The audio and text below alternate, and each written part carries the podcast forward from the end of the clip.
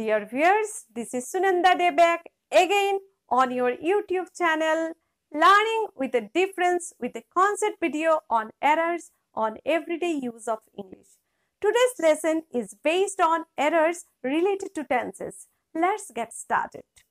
To begin with the first common error that we commit on a daily basis. He is known to me from 4 years. This sentence is incorrect. And the correct sentence will be He has been known to me for 4 years. Let's move on to the next error of the same kind. I am here since Monday. This is again an incorrect sentence and the correct sentence will be I have been here since Monday. Why are both the sentences in present perfect tense? Why not simple present? Let's discover. For period of time and point of time, we use present perfect or present perfect continuous tense. Do you know the difference between period of time and point of time? Examples of period of time is for two days, two months, two years, two hours, etc. And point of time refers to specific time like for example, since morning, since December 30th, since 2020, since 5 o'clock. Let's move on to the next example. He lives in Mumbai presently is incorrect. The correct sentence will be He is living in Mumbai presently. Do you know why the above sentence is in present continuous and not in simple present? Let's learn. We use present continuous tense for time adverbials like now, presently, at the moment, at present, tomorrow, next month, next year, etc. Some more examples will be he is learning computers at the moment or he is leaving for Delhi tomorrow. Let's study the next related example. The Prime Minister will arrive in Mumbai tomorrow. The correct sentence is the Prime Minister is arriving in Mumbai tomorrow. Why is it so? Why is the sentence in present continuous tense? It's because there is a time adverbial tomorrow in the sentence.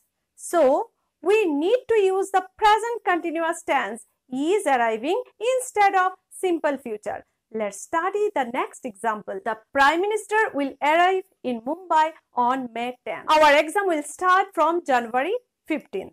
This is again an incorrect sentence in modern context. The correct sentence will be the Prime Minister arrives in Mumbai on January 15th or our exam starts from March 15th. Always remember that for a fixed date in future, we prefer to use simple present tense instead of simple future tense according to modern grammar uses. Let's switch on to the next example. I have reached here yesterday is wrong.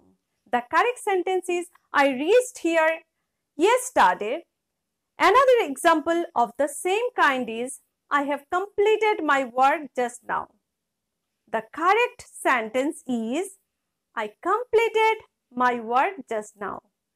Dear viewers, why is it that we should use the simple past tense as shown in the last example instead of the present perfect? Let's explore.